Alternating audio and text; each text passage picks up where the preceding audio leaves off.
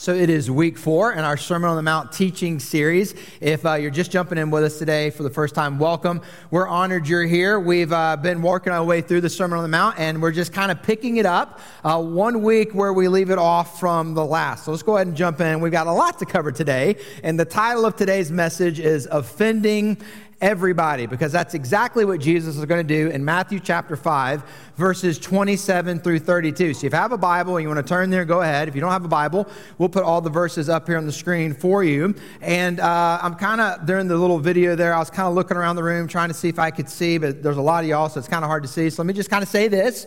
Today's sermon is probably, well, not probably, today's sermon is definitely uh, PG 13 content. So if you've got a kid in here and uh, you're not ready to have some conversations with them on the way home, our kids' ministry is open. And and even if they were there at 9.30 they do something different at 11 and uh, this is your chance to uh, exit the room and take them and then not send me an email. So i'm making sure i cover all the bases up front. Now if you're joining us online you're like man i'm pouring me another cup of coffee. What are we about to do? Okay?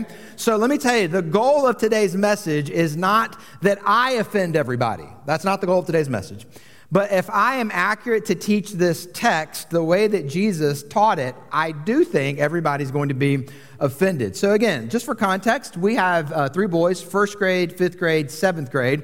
Um, my fifth grader and seventh grader could sit in here. There's nothing I'm not going to say to today that I haven't said to them. And we've talked about multiple times. My first grader, not so much. So, hopefully, that helps give you a little bit of content. Now, context, rather. Now, there's some message notes inside your bulletin. Go and find those, get those out. Let me tell you what we're going to do. We're going to take this passage and we're going to break it down kind of into three smaller uh, chunks, if you will. And each one of those is going to have a corresponding corresponding application. That's why there's three of those in your notes. If you're joining us online, you can access them at vaughnforest.com. But um, if you call Vaughn Forest home, you know, sometimes we take a minute to get to those applications. And so I'm going to work through some stuff uh, before I get to the applications. And if you want to jot down a few things in the margin of your notes along the way, you can. Aren't you glad you came to church today? Let's go. All right, here's the first little chunk of this passage Matthew 5 27, 28. Jesus says, You have heard it said that it was said, You shall not commit adultery. Now, you probably noticed, if you're here on our campus, all of those letters are in all caps. It's not because Jesus was yelling. He wasn't trying to, you know, be like when you send an email, you don't do that. Put something in all caps. It's, that's not what's happening here. Uh, the New American Standard, which I'm reading from today, does a really good job of this. Anytime there's a verse in the Old Testament that is used in the New Testament, they put it in all capital letters. And so that we can tell, oh, wait a second, that shows up in the Old Testament, which is why it's in all caps. So Jesus says, You've heard it said, you shall not commit adultery. But I say to you that everyone who looks at a woman with lust for her has already committed adultery with her in his heart. So before I get to the application for you to jot down, let's just unpack a few things, make a couple of observations about the context of what's happening here. First of all, important to know, the Pharisees were focused on the external, Jesus focuses on the internal. That's been a common thread every week. Chad did an excellent job last Sunday teaching and talking about the difference between anger, hatred, murder. So the Pharisees are all about the external, murder. Jesus like, let's talk about the hatred in your heart. Very similarly, the Pharisees are caught up in what's going on on the external, adultery and Jesus says it's about what's happening in your heart. That's always what Jesus is going after, and that's a common theme of the Sermon on the Mount. Second observation the Pharisees had a very narrow definition of sexual sin and a broad definition of sexual purity, which was convenient for them yet sinful. So, only a very small list of what they would consider to be sexual sin, a lot of other stuff they were doing incredibly inappropriate and sinful, and yet they were letting themselves off the hook from the, their own definitions. And Jesus is clearly going after that. And then, third, sexual purity starts with a commitment at a heart level. I don't really know when this happened. I can't give you a year, but somewhere along the way, the church in America, not Vaughn Forest Church, but just kind of the church as a whole, it just feels like we punted on this whole sexual purity thing. It just feels like that sometimes the attitude is I mean, do we really expect people to have sexual purity in the world we live in today with all of the things that are happening? I mean, we can't possibly expect teenagers or single adults to live a life marked by sexual purity. And it just feels like we've just conceded that ground to the enemy. And sexual purity has nothing to do with the season of life you're in. It doesn't matter if you're a teenager, a single adult, or a married couple. Sexual purity always starts with a commitment in your heart. That sexual purity isn't something that, that we just do as a, well, I guess that's what we're supposed to. No, like Jesus is after your heart. He's after your heart. And maybe you know that. Jesus after your heart. Maybe you know that sexual purity is something the churches talk about and it's in the Bible here and there. But guys like me over the years who preach the Bible have not done as good a job as we should have telling you why. Why is it that God cares about sexual purity? Why is it that sexual purity and the commitment towards it at a heart level matters so much? What's the first application I want you to jot down today, and it's worded as a challenge for all of us. I will choose purity of heart, and here's the reason so that I can experience total trust in my closest relationships. Purity paves the way for intimacy. It's very difficult to have intimacy without purity. And all intimacy is, is to fully know and to fully be known. Our culture has taken intimacy and turned it into sex. So people want intimacy, they think they'll find it in sex, and all that brings is heartache into their lives. So a couple can be married and intimacy can be lacking because there's not trust, and might I suggest it's because two people have not pursued purity of heart. See, this is so much bigger than the season of life you're in, or whether you're married or whether you are single. In every relationship of your life, might I suggest that God's will, God's desire is that you live those close relationships in total trust, built on intimacy, fueled by purity. But if you're not pursuing purity, it's going to be very difficult to live those, it will live with those types of relationships. So that's why. God created you.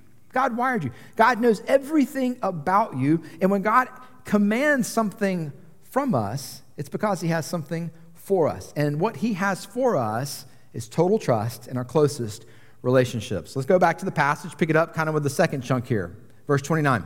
If your right eye, Jesus says, makes you stumble, tear it out and throw it from you. For it is better for you to lose one of the parts of your body than for your whole body to be thrown into hell. If your right hand makes you stumble, cut it off and throw it from you. For it is better for you to lose one of the parts of your body than for your whole body to go into hell. What on earth is Jesus, excuse me, talking about here? Gouging out eyes, cutting off body parts. So, again, before we get to the application, let's make sure we're all on the same page. So, first of all, Jesus is using dramatic figures of speech, hyperbole. So, the literal way to interpret this passage is not to gouge your eye out or cut your hand off. The literal way to interpret this passage is to see it for what it is. It's a dramatic figure of speech, but because Jesus uses a dramatic figure of speech, we do need to ask the question what is the right interpretation then for this passage? Let's talk about both aspects that Jesus pointed out. If your eyes are causing you to sin, because of something you have looked at, then act as if you don't have any eyes. In other words, don't look. That's what Jesus wants us to see. It reminds me of a story from years ago when we were living in New York City. I was having coffee with a buddy of mine, and he starts t- unpacking this with me. He says, Man, listen, I, I've really been working on something. Like, I know the whole, you know, lust in the heart and, and, and, and being pure. And, you know, every day when I'm walking to work, I walk past this strip club. And he said, I'm not tempted to go into the strip club, but I am tempted to look at all the signs. He's like, They got these gigantic, like, sandwich signs. They take up all the sidewalk because you can only imagine, you know, what's on the signs. And every day as I'm getting closer, I'm like, Don't look, don't look, don't look. And then some days I give in and I look, and then I beat myself up, and I just have have this bad day at work, and I'm kind of listening. I'm not really sure where we're going with this conversation. And he says, But last week it just hit me out of nowhere. He said, I came out of the steps from the subway and I start walking to work, and once again I start having this conversation with me, like, Don't look, don't look, don't look. And he goes, I felt like God just said to me, Take a different route to work. He's like, I realize this entire city is a grid. So all I have to do is kind of take a left and go down that road and come back to my office from the other direction. He goes, I don't know why I'd never thought about this before. He goes, and now he goes, I'm walking to work every day. I'm having a blast. I'm taking in the sights of the city. I'm not tempted. And man, it's affected my attitude and everything about how I'm behaving at work. He says, it's just been great. And I was like, what a great, simple lesson for all of us to heed. Just find a different route. So, what is that for you in your life? Like, I don't live in New York City, but there are there things you do every day that you are literally walking right into the middle of temptation? Go ahead and act like you don't have any eyes. Don't look. Take a different route if it's something on the way to work. Put your phone away for a little while if you need to. Close the computer. I don't know. Quit watching the show. Whatever the case is, if it's causing you to sin, act like you don't have any eyes, change it up, quit looking. And Jesus also gives us another example. If your feet keep taking you to places where you're led to sin, then act like you don't have any feet. Quit going there. It's the person who says, I only get drunk when I go to the bar. Not the smartest guy in the world, right? maybe don't go. Because I do, I do pretty well until I go party on the weekends. Don't go party on the weekends. You know, most of the time I behave. It's just when I'm, you know, out at 2 or 3 o'clock in the morning. That's when I keep getting into trouble. Okay. Sometimes we make this more difficult than it needs to be. If there are places you go that are leading you to sin, stop going there. Stop going there. And so Jesus is trying to just break it down for us. Everyday, simple, how do you go about applying and obeying this in our lives? But there's a little principle here that's so easy to miss in this passage. And I didn't put this in your notes, I probably should have. So let me encourage you to jot this down. It, it's, it's very insightful. Heart adultery follows eye adultery. So Jesus starts off by saying, Don't lust in your heart. And then the very next thing he does is talk about our eyes and what we see. And it's a really powerful principle that what you allow your eyes to look at can lead your heart towards lust, which Jesus says is adultery. So we have to be mindful about what we see mindful about what we look at, mindful about where we allow our eyes to rest. And there's a really helpful verse in the Old Testament that gives us some guidance for that. It's found in the book of Job. We talked about Job back in the fall. Lots of things we can learn from the book of Job. But this tiny little verse tucked away in Job chapter 31, verse 1, look what it says. I made a covenant with my eyes not to look lustfully at a young woman. We're going to leave this up here for a second. I think this is a really powerful verse. Job says, I made a covenant with my eyes. So this is between me and the Lord, and I'm making this decision. I, am going to take control of what I allow my eyes to see, focus on, dwell upon it, and I'm going to make this covenant in such a way that I will not look lustfully at a woman. Might I suggest that somewhere along the way, men have taken a verse like this, and I told you you're going to be offended today, so buckle up, get ready, okay? And have almost placed the blame for lusting at the feet of our sisters in Christ. And said things like, I'll make a commitment with my eyes to not look lustfully as long as none of y'all wear something that's provocative and makes me want to look.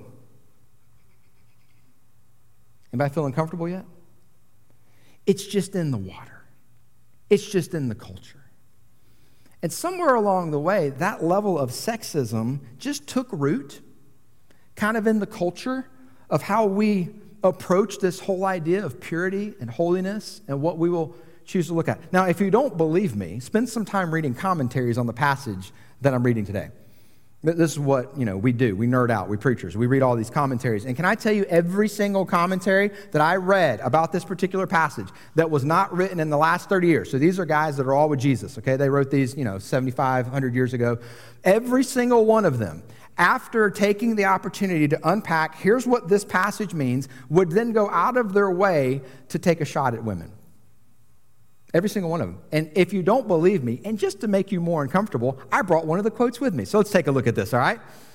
Didn't put the name up there. Maybe I should have. After unpacking the passage, look what he says. This may be an appropriate moment to refer in passing to the ways girls dress. It is one thing to make yourself attractive, it is another to make yourself deliberately seductive. You girls know the difference. So do we men. Anybody feel judged right now? Listen. Go back to the verse.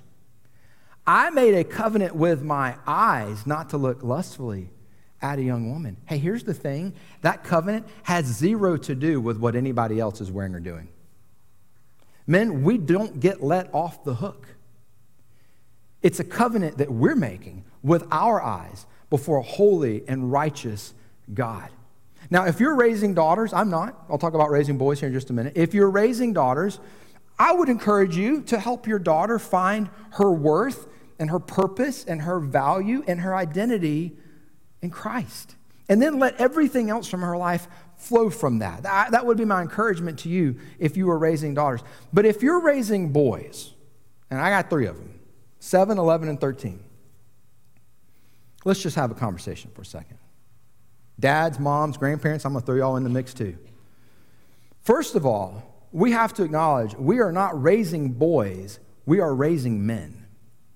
And the moment you begin to look at that little boy in your house as someone who will eventually be a man that God has challenged and entrusted you with for a very short season to help mold and guide him to become a man of God who pursues the things of God, who has a heart that pursues purity and righteousness and holiness, parenting starts to look a lot differently. And see, here's the deal, parents, grandparents. If you've got sons and your baseline for helping them understand not to lust is how another woman is dressed, you're playing a losing battle. See, all of these guys that wrote these commentaries 100 years ago wrote these commentaries 100 years ago before pornography was prevalent everywhere in our society. And if you've got a young boy at home, he doesn't have to go looking for pornography, it will find him.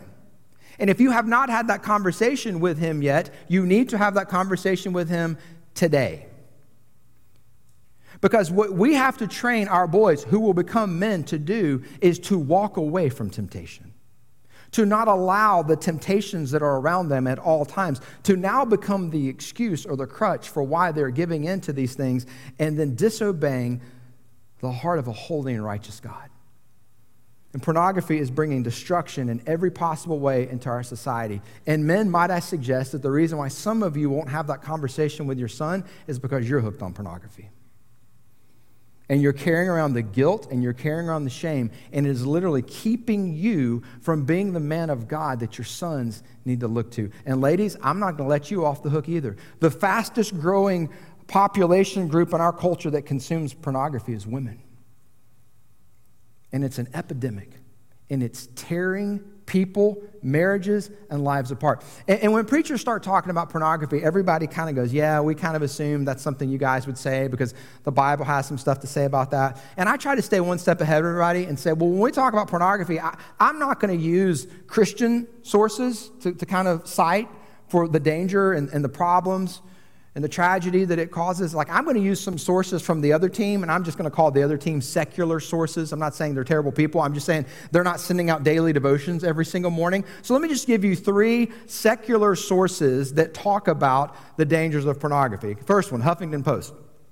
The biggest sex educator of young men today is pornography, which is increasingly violent and dehumanizing, and it changes the way men view women. Here's the second source. This is from GQ magazine. Scientists at Cambridge University recently studied the brain scans of porn addicts and found that they looked exactly like those of drug addicts. With such an inexhaustible supply of porn at our disposal, there is a growing concern that it's beginning to affect our brains, our relationships, and even our bodies. We've been saying this for years in the church.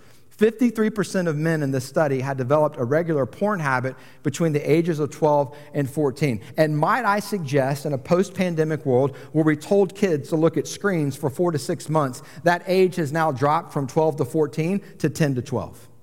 And if you don't think that there are people and there are entities and there are companies that are taking advantage of that dynamic that was created to go after kids, you are living with your head in the sand. That is what's happening in our world right now. Let me give you one more source, if two's not enough. The Northwestern University Law Review. The unfortunate reality of pornography production is that often the production of pornography is neither harmless nor consensual. Rather, pornography plays a unique role in the fueling the human trafficking industry by both contributing to the demand for more traditional forms of sex trafficking and creating another route to profit for traffickers who enslave victims for the production of pornographic media. Quite simply, if you consume pornography, you are supporting sex trafficking. It's that simple. And if we don't pursue a heart of purity, church, how are we any different than the world? Now, you may be here or you may be joining us online, and you may go, I am with you, I agree with you, but I don't know how to stop. It's enslaving my life. What am I supposed to do? We have an email address that we use from time to time called help at vaughnforest.com. If that's you, send an email to that email address. It goes directly to our pastors. We won't share that in a prayer request. We'll help you. We'll help you find help so that you can break free from these chains, okay? But, church, this matters. And, and if we're going to be a people who pursue God and pursue purity, our lives have to look different from a heart level that's then lived out with how we go about living our lives. But see, here's the bigger principle. How do you actually live a life that accomplishes this? Let me ask you to jot this down. It's the second challenge for today. I will be intentional about every area of my life so that, again, here's the reason I can experience total trust in my closest relationships. I want to challenge you to be intentional. Don't be haphazard with how you use phones or how you use technology or the shows that you watch or, or the things that you allow or the places that you go. Be intentional. If you're not intentional in this world we live in today, that tide will just suck you back out to sea. It's just too much. You've got to be intentional. And if you have kids that live in your home and you've given them technology, for Pete's sake, look at it once a day. Go through everything on their phones. And they look at you and go, That's none of your business. As long as you live under this roof, you don't have something called your business. Your business is my business. You disappoint your kids to the glory of God. I can't tell you how many times my boys stomp up the stairs mad at me, slamming the door, and I just smiled at the glory of God. Doesn't hurt my feelings. You know why? They'll thank me one day at the wedding reception. I'm not living for approval from an 11 year old. I'm living to watch my 11 year old marry a godly woman and give me some granddaughters for Pete's sake, right? All these stinky boys, all right? Give me some granddaughters. That's what I'm living for. Hey, parents, sometimes you got to bow up a little bit. Sometimes you got to drive a stake in the ground. Sometimes you got to tell them, I do not care what all of your other friends do or what all of the other parents let them do. We live differently in this house. And one day you'll thank me. And then let them storm off. They'll thank you one day. If you try to do this by yourself, parents, you'll fail. That's why we need each other. That's why we tell you all the time get in a life group. If you can't get in a life group, find somewhere to serve around here. See, if all of your friends are parenting the exact opposite of the way you're parenting, it's going to be tough. And while God may have placed you with them to be a light for them, let me encourage you to find some other parents who are parenting the same purpose that you are and encourage one another. Pray for one another. Be there for one another, okay? Let's keep going. Third little chunk in this passage. Jesus says in verse 31, it was said, Whoever sends his wife away, let him give her a certificate of divorce. Again, it's in all caps because it's from the Old Testament. But I say to you that everyone who divorces his wife, except for the reason of unchastity, makes her commit adultery, and whoever marries a divorced woman commits adultery. So let's talk about why Jesus moved through this progression, where he talked about lust of the heart, and now he's talking about gouging out eyes and cutting off hands, and then he kind of takes a sharp left turn, and now we're going to talk about divorce. And the best way to maybe help us see why Jesus would take the conversation there is to see that there were kind of two competing thoughts at the time, and we kind of understand rivals, you know, Alabama and Auburn and Georgia and Florida. So I'm trying to construct this in a way where maybe we understand the rivalry here between Team Shammai and Team Hillel. Now, those words don't mean anything to you, but hang with me for a second. These were the names of two prominent rabbis. And all of the Pharisees and Sadducees followed rabbis who were older than them, more established in them, and their interpretation of particular passages shaped the thought of the day. So these guys were prominent leaders and they had followings. And, and, and the Pharisees were constantly trying to figure out which team is Jesus on? Is he team Shammai or team Hillel? You can see more of this in Matthew chapter 19, where they have a very similar conversation with Jesus. Now, Team Shammai was a very small team. He actually taught that when the Old Testament speaks about divorce, it speaks of divorce only if there's been adultery. That when he read the Old Testament, he said, it looks like that the Old Testament allows for divorce when there's adultery. Again, very, very small team that wanted to align themselves with him. Team Hillel, on the other side, had a lot of people. Most of the Pharisees were on Team Hillel because what Hillel had said was there's this little word in Hebrew that if we kind of get some translations, get a little creative, we can make it say unseemly. And what that does is it allows us to divorce our wives for any unseemly action. And again, this was the prominent thought of the day. And, and, you can research this if you'd like to in your own time. But the men who subscribe to this belief system, you could divorce your wife if she burnt your dinner when she cooked it. Unseemly.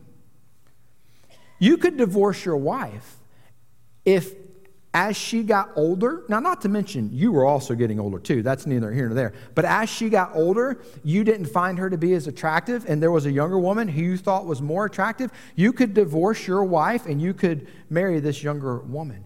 And the list went on and on and on. And these men who were supposed to be representing the things of God, this is what they were perpetuating in society. It was oppressive, it was abusive, and they made people think that this was from God. And Jesus is going to go right after that and make sure they understand that the heart of God is to uphold marriage. Marriage was God's idea. God instituted marriage between one man and one woman for life. And the Pharisees are more interested in trying to figure out how you can get a divorce than Jesus is trying to say, no, it's actually all about marriage. But in the context of this passage, Jesus said something. I don't know if you picked up on it. So let's kind of circle back around to it. What does verse 9 mean? Okay. I don't know if you saw it when I read it here a second ago. Um, most preachers, when they read through this passage, they kind of go really quickly through verse 9 and they don't circle back around to it. I was talking to a buddy of mine yesterday and I told him what I was going to preach on today. And he said, What are you going to do with verse 9? I said, I'm going to preach it. He goes, Good luck. because I just always kind of skim past that one. And I get it. And, and, it would be really easy for me to do the same, just kind of have read it and, and not really circle back around to it. But because of what it said, I think that we actually need to circle back around to it. And I think we need to engage it. And I think we need to see what it says. And I think we need to ask what is it saying to us now in light of what Jesus said. So if you missed it the first time, here's what verse 9 says. Jesus says, I say to you, whoever divorces his wife except for immorality and marries another woman commits adultery. Pretty clear statement. So, what are you supposed to do with that? Well, one of the things that we do when we interpret the Bible is we let the Bible aid us in interpreting the Bible. You can find any verse in the Bible and just kind of pull it out of context and go, it means this.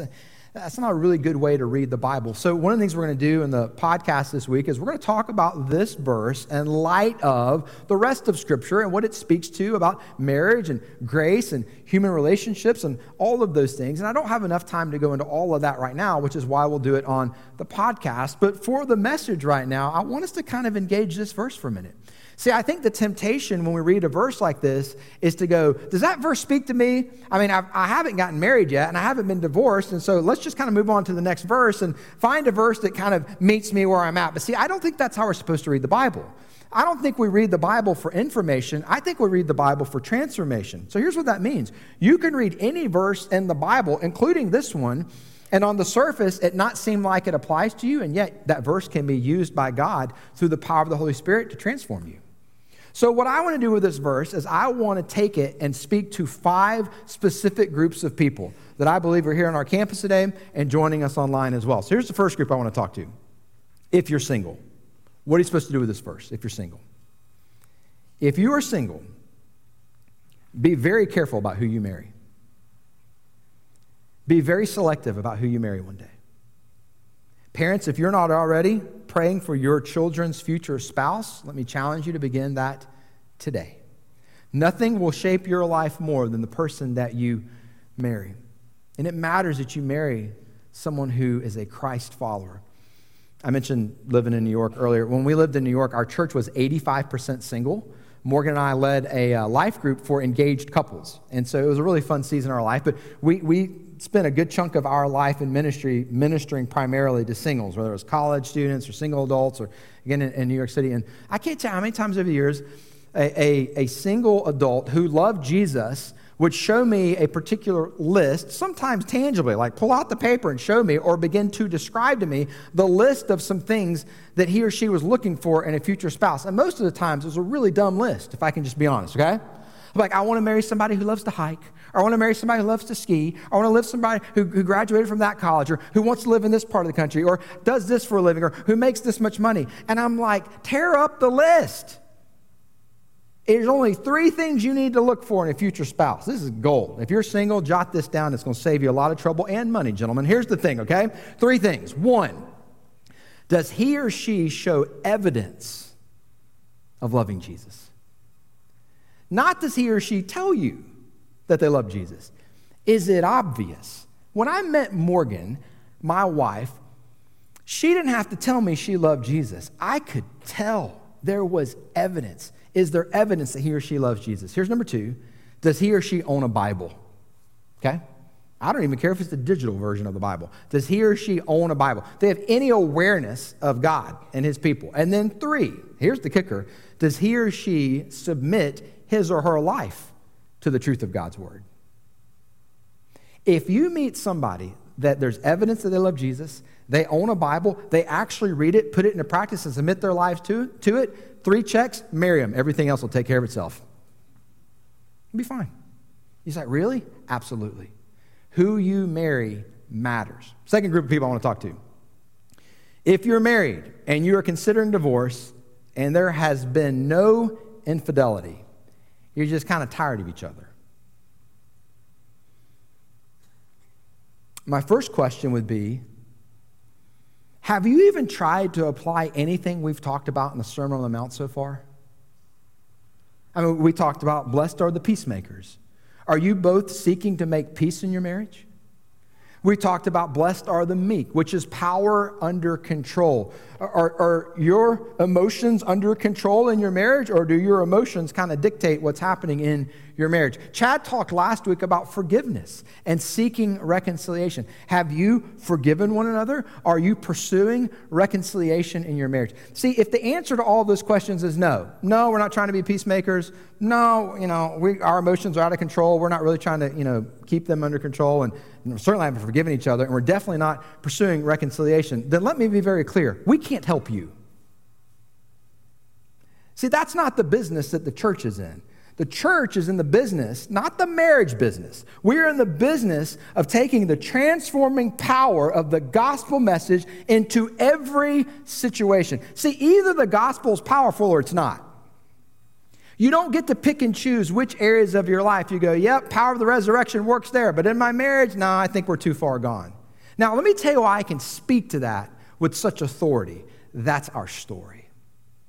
Many of you know our story. We've shared it from this stage many times, my wife and I. We've been married for 20 years. The first three years of our marriage were incredibly challenged. No infidelity, Nobody stealing money. Nobody doing all the big bad sins that end marriage. We just couldn't stand each other. And at some point, you're just like, what's the point? But we didn't give up. And some good Christian, biblically based marriage counselors guided us. Some godly couples that were older than us, they guided us to see how the transforming power of the gospel message could become the transforming power to change our marriage. And all these years later, we have a different marriage with the same spouse. I know it's true because it is our story. If that's where you are, don't give up on your marriage. Sit down with a good Christian marriage counselor who is going to upset you, frustrate you, make you mad because they're going to agree with your spouse. And guess what? It's going to be for your good. Because God uses us in marriage to refine the rough edges to make us more like Jesus. So if that's where you are today, do not give up on your marriage. Third, if you're married and you're considering divorce because infidelity has occurred, let me first say, I'm sorry. And biblically speaking, you can get a divorce. But you need to sit down with a good Christian, biblically based counselor who will walk you through the process of forgiveness, Because whether you stay married or you choose a divorce, if you don't forgive that person, ultimately your heart is going to become bitter. And the hard truth for you that you probably already know is there are no easy options. It's hard either way. If, if you choose to stay in the marriage, it's going to be a long time before you can trust your spouse again. If you end the marriage, it's going to be a long time before you can trust someone else again. But God's grace is sufficient. God can sustain you through this season. So keep going to Him. Here's the fourth group I want to talk to. If you are single again because you went through a divorce, I would challenge you to wrestle with this passage of Scripture and reach a conviction for what you believe God wants you to do about this passage of Scripture and be secure in that conviction. Don't waver, don't waffle, but, but don't skip the step of wrestling with God's Word. I think it's really important that you do that.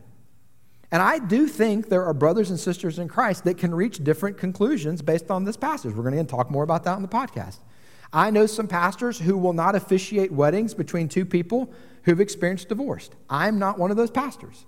I've officiated weddings before between two people who had both experienced divorce in their past, but they both loved Jesus. They were being brought together as one, and they were building their marriage upon God and His Word and Jesus Christ at the center of it. So that was something I felt comfortable blessing. That, that's my own conviction. But what I'm saying is, if you don't wrestle with God's Word and reach clarity on your convictions, somebody can begin to talk you out of whatever you think God's actually calling you to do. So wrestle with it, reach your conviction, and then stand firm in that. And then finally, the fifth group. If you are in your second or third marriage because one or both of you have experienced divorce in your past, I don't believe that this passage is saying your marriage is cursed. I don't believe this passage is saying that God won't bless your marriage. What I do think the implications of this passage are is you're going to face some challenges that other people won't face, and I don't have to tell you that because you already know what the challenges are. But do you know what I've seen so many times? I've seen amazing pictures of grace and kindness and love and blended families. And I think it's one of the greatest opportunities we have to be a witness to a world where a lot of people have walked through divorce. A lot of people are experiencing the challenges of remarriage and a blended family. And I've seen so many times how God uses that as this incredible example where people who are living in the world facing the same challenges look at Christ followers and go, How do you do it? Well, it's because of the love of Jesus. And it presents an amazing opportunity to point people to Jesus. And so I do think it's an opportunity for God's grace to be shown through you. Now, we have gone on quite a journey. So here's where we started, and here's where we ended up. We started with lust in your heart as adultery, and we ended with divorce and remarriage as adultery. That's the journey Jesus has taken us on through this passage. And here's why. Number three, last thing I want you to jot down for today. Jesus isn't leveling the playing field so everyone will be offended. He's leveling the playing field for all sinners. The title of the message is a little misleading. Yes, there's some offense in what Jesus is saying, but ultimately, what Jesus is going after is what we still do today, which is compartmentalize and differentiate between sins. Well, I haven't committed adultery or I haven't gone through a divorce, therefore I must be good. Jesus says, no, it's a level playing field regardless of where you're at, because sin is a condition of our hearts. And it doesn't matter what your past is, we sang about it earlier today. Jesus has already paid for your sin. That we all show up on equal ground at the foot of the cross. Would you bow your head with me this morning? Jesus, thank you for that. There's nothing that we can do to disqualify us from having our sin forgiven by you because you've already paid the price and you said, It is finished. But Lord, in the quietness of this moment, some of us need to confess our hearts are not seeking purity. We've allowed our hearts to pursue lust, and it's affecting everything about our lives. Lord, some of us have gotten pretty lax. We've just kind of lost the value of being intentional about where we go and what we see and what we do. And God, in this moment, we want to confess that and experience your conviction so we can be freed from that and pursue you. God, some of us are walking through difficult seasons in our marriage, and everything in us says, give up. God, we want to own that. but still hold out. There is hope, not because of us, not because of our spouse, but because of who you are, that you can bring the power of the resurrection to our situation and to our circumstance. And Lord, we declare that to be true. We claim that by faith, and we pray all these things in Jesus' name. Amen.